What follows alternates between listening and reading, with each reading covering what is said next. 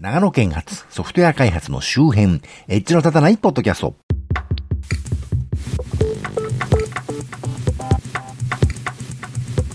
どうも、長野県在住コンピューターで楽しいことをしたい人、そして、えー、子供がでっかくなるとゴールデンウィークにわざわざお出かけもしなくなるなと認識したマッチこと町田です。というわけで今月も最先端の IT エンジニアではない地方在住の私が最先端というよりも私の独断と偏見でちょっと気になったテック関係を中心としたネット上の話題を取り刀で紹介するコーナーです。えー、5月のニュースということになってますが、5月序盤にね、4月にあった話題を紹介するというつもりのものなんで、もう5月も終盤なので一体いつの話題だよ見たくなってますけど、ご容赦くださいというわけで、まずは自転車の話題から。自転車専用レーン、ついにスタンダードに、えー、車道の福音確保、国交省が法令改正を検討、えー、サンスポのサイクリストというサイトに出てました。4月14日の記事です。読みます。国土交通省は国や自治体が新たに道路整備を行う際、自転車専用レーンを車道に設置できる福音を要件とする方向で検討することが分かった。道路設置要件を定めた道路構造例を見直す案が有力。都市のコンパクト化や環境負荷の軽減に、低減につながる自転車の活用を促すため、安全性向上を図ると。いわゆる車道に設置する自動、自転車レーンというか、自転車通行ゾーンのことだと思うんですけど、設置したはいいけど、ほんの数センチとかね、馬鹿げた実情意味のないものも全国にはあるようなんですけど、まあそれが1.5メートル以上が望ましいというね、えー、法律にするような話ですね。えー、じゃあ途中中略しまっても、また読みますけど、現行規定では自転、自動車と通行量が多い一般道の場合、縁石や柵で独立した自転車道または歩行者と共通の自転車歩行車道を原則設けるとしている。だが、車道内に設置する自転車専用レーンについては記載がなかったということで、個人的には従来通りのその自転車道もしくは自転車歩行車道を充実させる方が、あの、より良いと僕は思うんですけどね、そういう指摘をしているサイトもこの前紹介しましたけど、特に欧州ではね、ヨーロッパでは車道通行からそういう自転車道の整備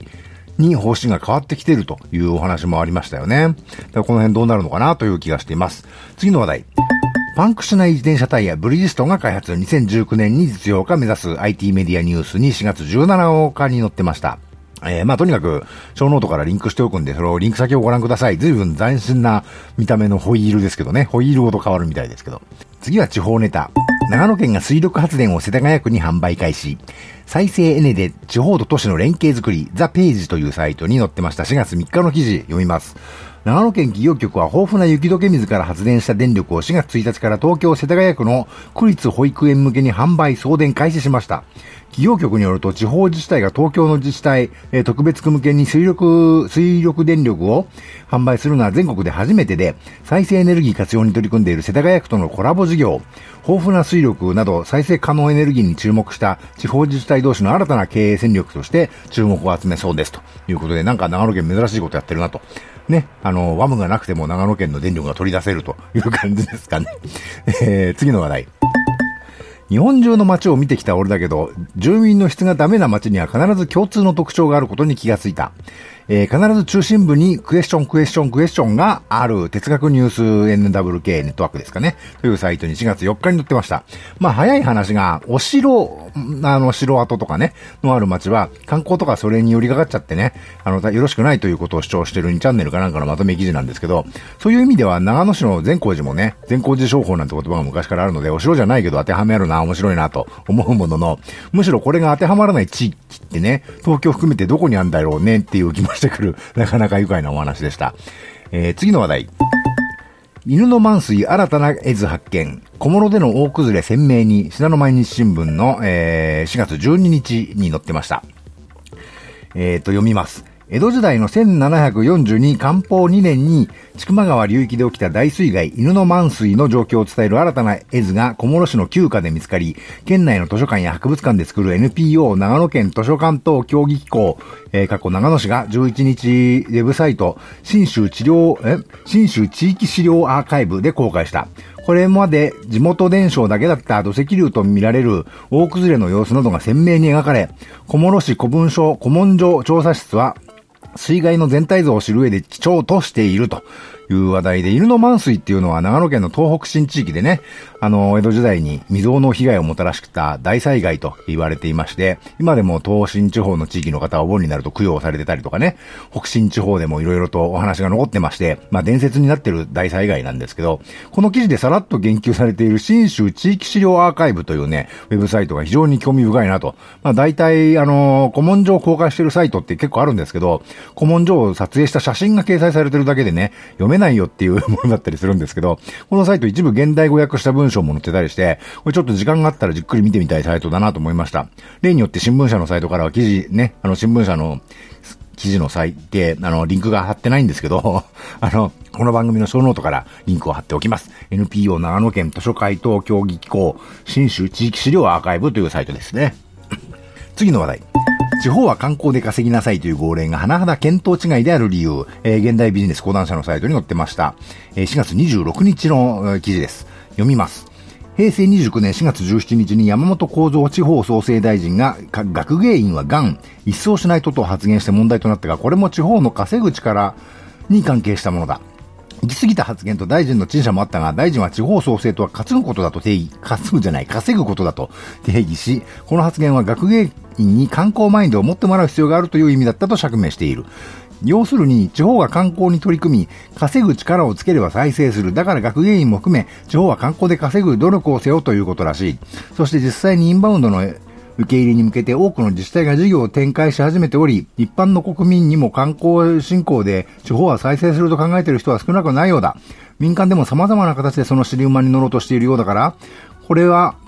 今のこの国全体が向かっている方向性だと言ってもよい。だが観光は地方にとって本当に稼げる普遍的な手段なのだろうかというですね、なかなか面白い書き出しの記事ですけど、まあでも結局この記事の結論は観光やろうぜみんなでっていうね、ところに戻っちゃうんで、あれって感じなんですけどね。あのー、私はこの前も言った通り日本中が観光地になんかなるわけねえだろうと思ってましてね。まあ、その地域というかね、その場所が魅力的であるということは観光地になることでは必ずしもないと思うわけですが、その地域の魅力をね、観光かどうかは置いといて、掘り起こしたりね、新たに考えたりするのはむしろ公共の博物館とかの学芸員の方々のね、ご活躍にかかってるんじゃないかと思うわけですけど、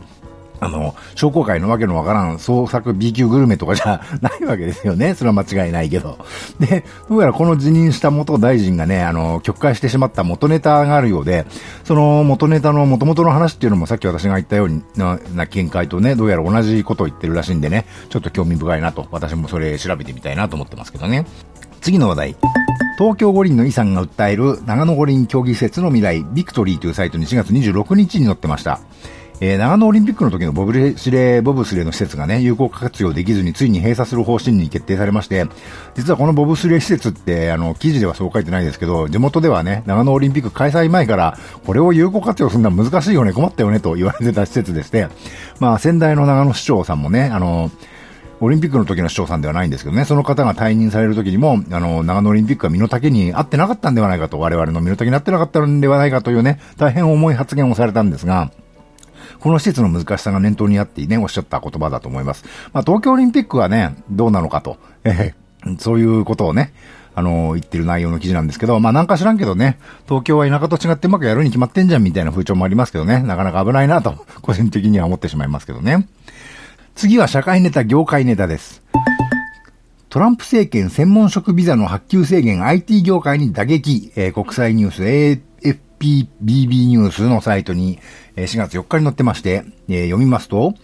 ドナルド・トランプ米政権は高度な専門技能を持つ外国人向けのビザ H1B の発揮を制限する措置を発表した。このビザ制度は米 IT 業界の多くの技術者が、えー、米 IT 企業の多くが技術者を誘致するのに利用していると。で、途中省略しまして、同ビザに関して先週公表されたガイドラインでは、受給資格を得られるコンピュータープログラマーについて技能レベルに関する定義を厳格化することが求められていたということで、えー、プログラマーの技能レベルの定義って難しいですよね。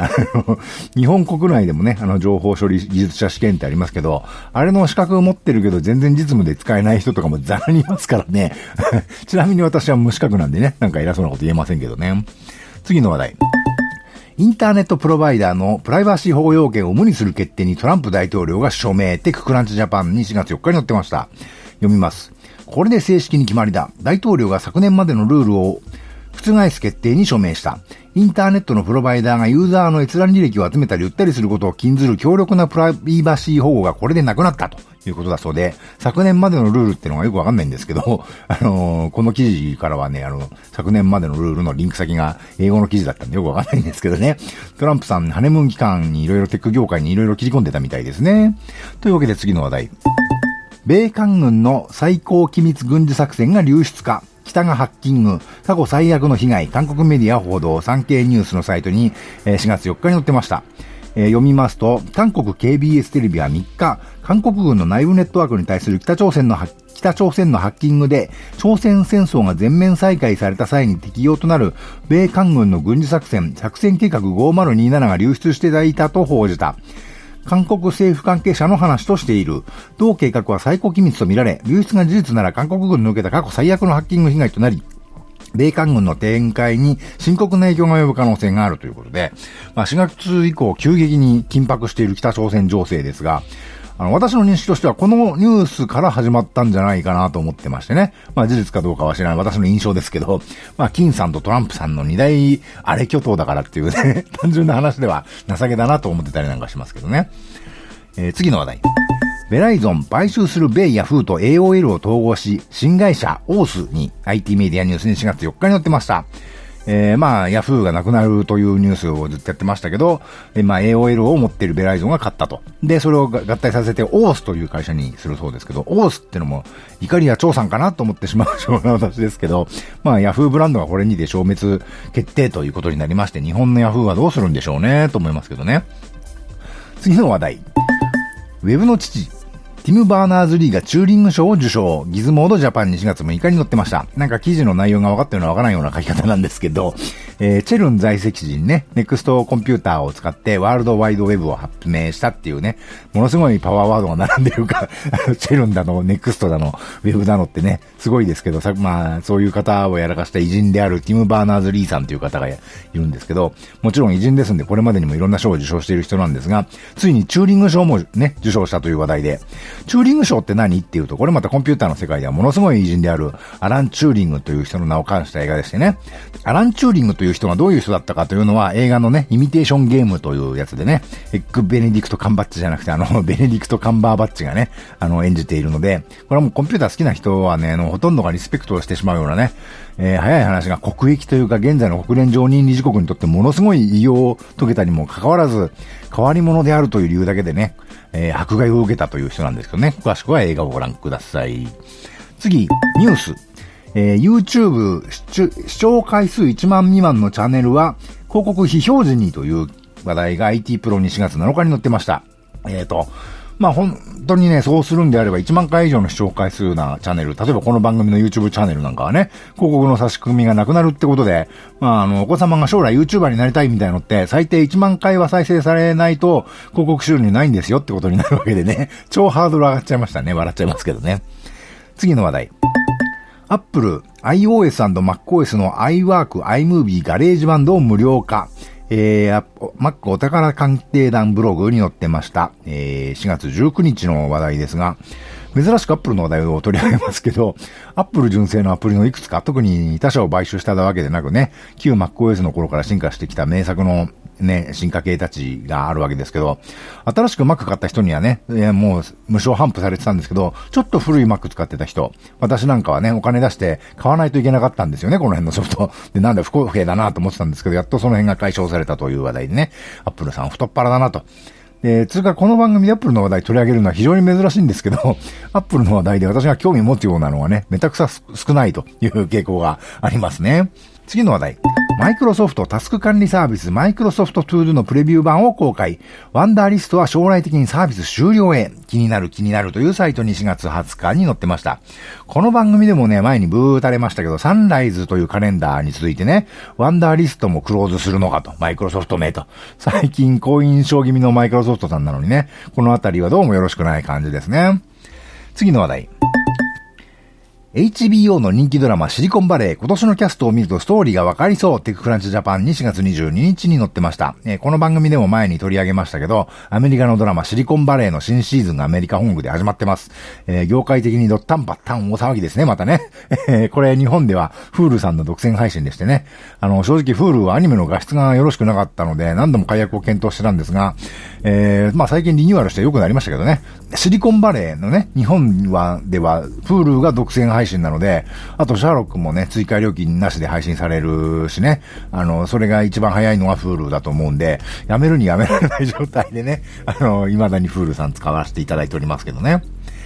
次は FLOSS 関係。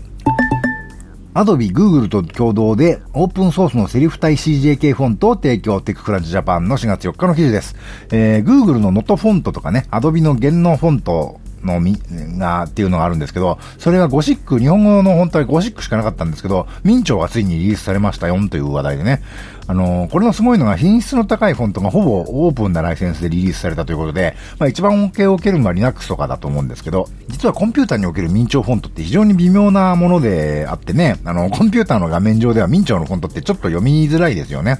最近はハイ DPI とかね、レティナーとかの環境が、あの画面がやたら細かく出せる環境が出てきて、で、やっとつい最近そういう状況も改善されてきてますけどね、多数のコンピューターはやっぱりゴシックのがまだ見やすいんですよね。で、そんなんだから、例えばパワーポイントとかエクセルとかって、デフォルトのフォントってゴシックなんですよね。で、分かってる人はもちろんある程度データ入力したら印刷用のレイアウトを整えるときに明朝フォントにするんですけど、あの、ワードはデフォルトのスタイル指導って共有するだけで全くこんな問題ないんですけどね。問題なのはこの国には、あの、エクセルやパワーポイントをワープロのように使ってる人たちが 大量にいましてね。で、何でも印刷文章がね、あの、ゴシックのやつが結構あるんですよ。で、印刷される資料とかもゴシックなのね、だからね。あの、コンピューターの画面のゴシックなのはいいんですけど、印刷されてくる紙の資料もゴシックってのはどうなんだろうね、と。で、しかもそれの方が当然じゃないみたいなね、風潮になってきまして、驚くことに最近は出版物でもね、あの見出しじゃなくて長文の文章のフォントがゴシック体なものを少なからず見ますよね。本当は明朝が常識みたいなお作法の話じゃなくて、どっちが読み手に馴染んで読みやすいかって話題なんですけどね。次の話題。Ubuntu デスクトップ環境が Unity から GNOME に変更へ、スマートフォン事業の投資も終了、ZDNet Japan に4月6日の話題として出てました。えー、Ubuntu が Unity をやめる決断をしたそうで、Unity っていうのは 3D のやつじゃなくて Ubuntu のデスクトップ環境ですね。で、Unity は単なるグノームシェルのアリューというわけじゃなくて、あの、ミールというですね、あの、グラフィックエンジンがベースになってて、Ubuntu の開発元のキャノニカルとしては、モバイル端末とかね、テレビ端末とか PC 以外のデバイスへの進出のためにもね、えー、それを基礎技術として使うってたわけで、それもひっくるめて全部キャンセルになったというね、少なくともキャノニカルにとっては大変大きな話題です。で、Unity は GNOME アプリと KD アプリのね、メニューバーを Mac みたいに画面の上に貼り付けたり、Windows みたいに Windows に貼り付けたり、設定変えられるのがですね、すごいなと思って、これいいなと思ってたんですけど、まあそれ以外は特にというかですね、むしろこれあんまり良くねえなと思うところの方が多かったんで、特に新バージョンって言われてる Unity 8というのがね、これは厳しいものだなと思ってたんで、そのメニューの切り替え機能すらなくなってね、あの、いいとこないじゃんと思ってたんで、まあキャンセルしかなかったなとは思いましたけどね。次の話題。2017年4月10日、グノームとウェイランドにようこそ、レッドハットは Ubuntu のグラフィッデスクトップ変更に歓迎コメント、Linux デイリートピックス技術評論者のサイトで4月10日に載ってました。というわけで、Linux の次世代グラフィック環境としてはね、レッドハットのフェドラ人、フェドーラの陣営が推していたウェイランドと、えー、キャノニカルの Ubuntu 陣営が推していたミールってのがあったんですけど、まあ、Ubuntu が Unity キャンをキャンセルして GNOME シェルに移行するということは、つまりウェイランド側に入るということになったんですね。というわけで、ウェイランド環境だとね、あのー人風でスクリーンキャプチャーとか撮ると画面が真っ黒になっちゃうんですけど なんかうまい方法あるんですかね。次の話題。その他の話題ですね。サイクル、小坂井翔太オフィシャルブログ、翔太パドック、え、パワードバイアメーバーというところに、え、4月19日に載ってたんですけど、小坂井翔太さんのブログですね。小坂井翔太さんというのは小坂井和樹さんのご子息でして、私が小崎小坂井さんと関根勤さんのね、コンビのことを小崎と言うんですけど、その小崎のラジオ、私の頃は無理やり100%っていう番組名でしたけどね、その時代にあの、その頃はまだ翔太さんって生まれたばっかしの赤ちゃんだったと思うんですけどね、すっかりご立派になられて、っていうか、むっくんの、むっくんつうかね、小坂井さんの若い頃そっくりになられましてね、そしてご自身がとても好きなミュージシャンである星野源さんのオールナイトニッポンに小崎がゲスト出演した際のその、翔太さんのね、ご感想が書かれていまして、実はコサキンがオールナイトニッポンに出るというのは大事件でしてね、ずっと裏番組やってた人たちだからね。そしてそれを実現させたのが星野源だというですね、前にも言ったけど、星野源さんについては、ちょっと一言言いたいというかね、羨ましいというかですね、といろんな意味で妬ましい人なんで、あの、そのうちこの番組でもね、その話題を取り上げようと思ってますけどね。さて、このコーナーでご紹介予定の各種の話題は、フリップボードのエッジの立たないポッドキャストネタ帳というマガジンにストックしています。また、ストックした各記事は、この番組の Twitter アカウント及び Facebook ページに時折随時流しております。えー、それをご覧になると私が何の話題をしている、しようとしているのか、なんとなくわかると思いますし、えー、コメント欄像をいただけるとその話題を取り上げる可能性が高くなるかもしれませんし、えー、コメント内容を番組でご紹介させていただく場合もございます。ということで、えー、今回紹介した各話題とネタ帳は、えー、この番組のショーノートからリンクを貼っておきますので、この番組の配信サイトまたは、えー、今お聞きのポッドキャストアプリの画面から、えー、ご参照くださいということでね、えー、番組ツイッターアカウント及び Facebook ページはこの番組の配信サイトをご参照ください。えー、だいぶ遅くなりましたが、ではまた。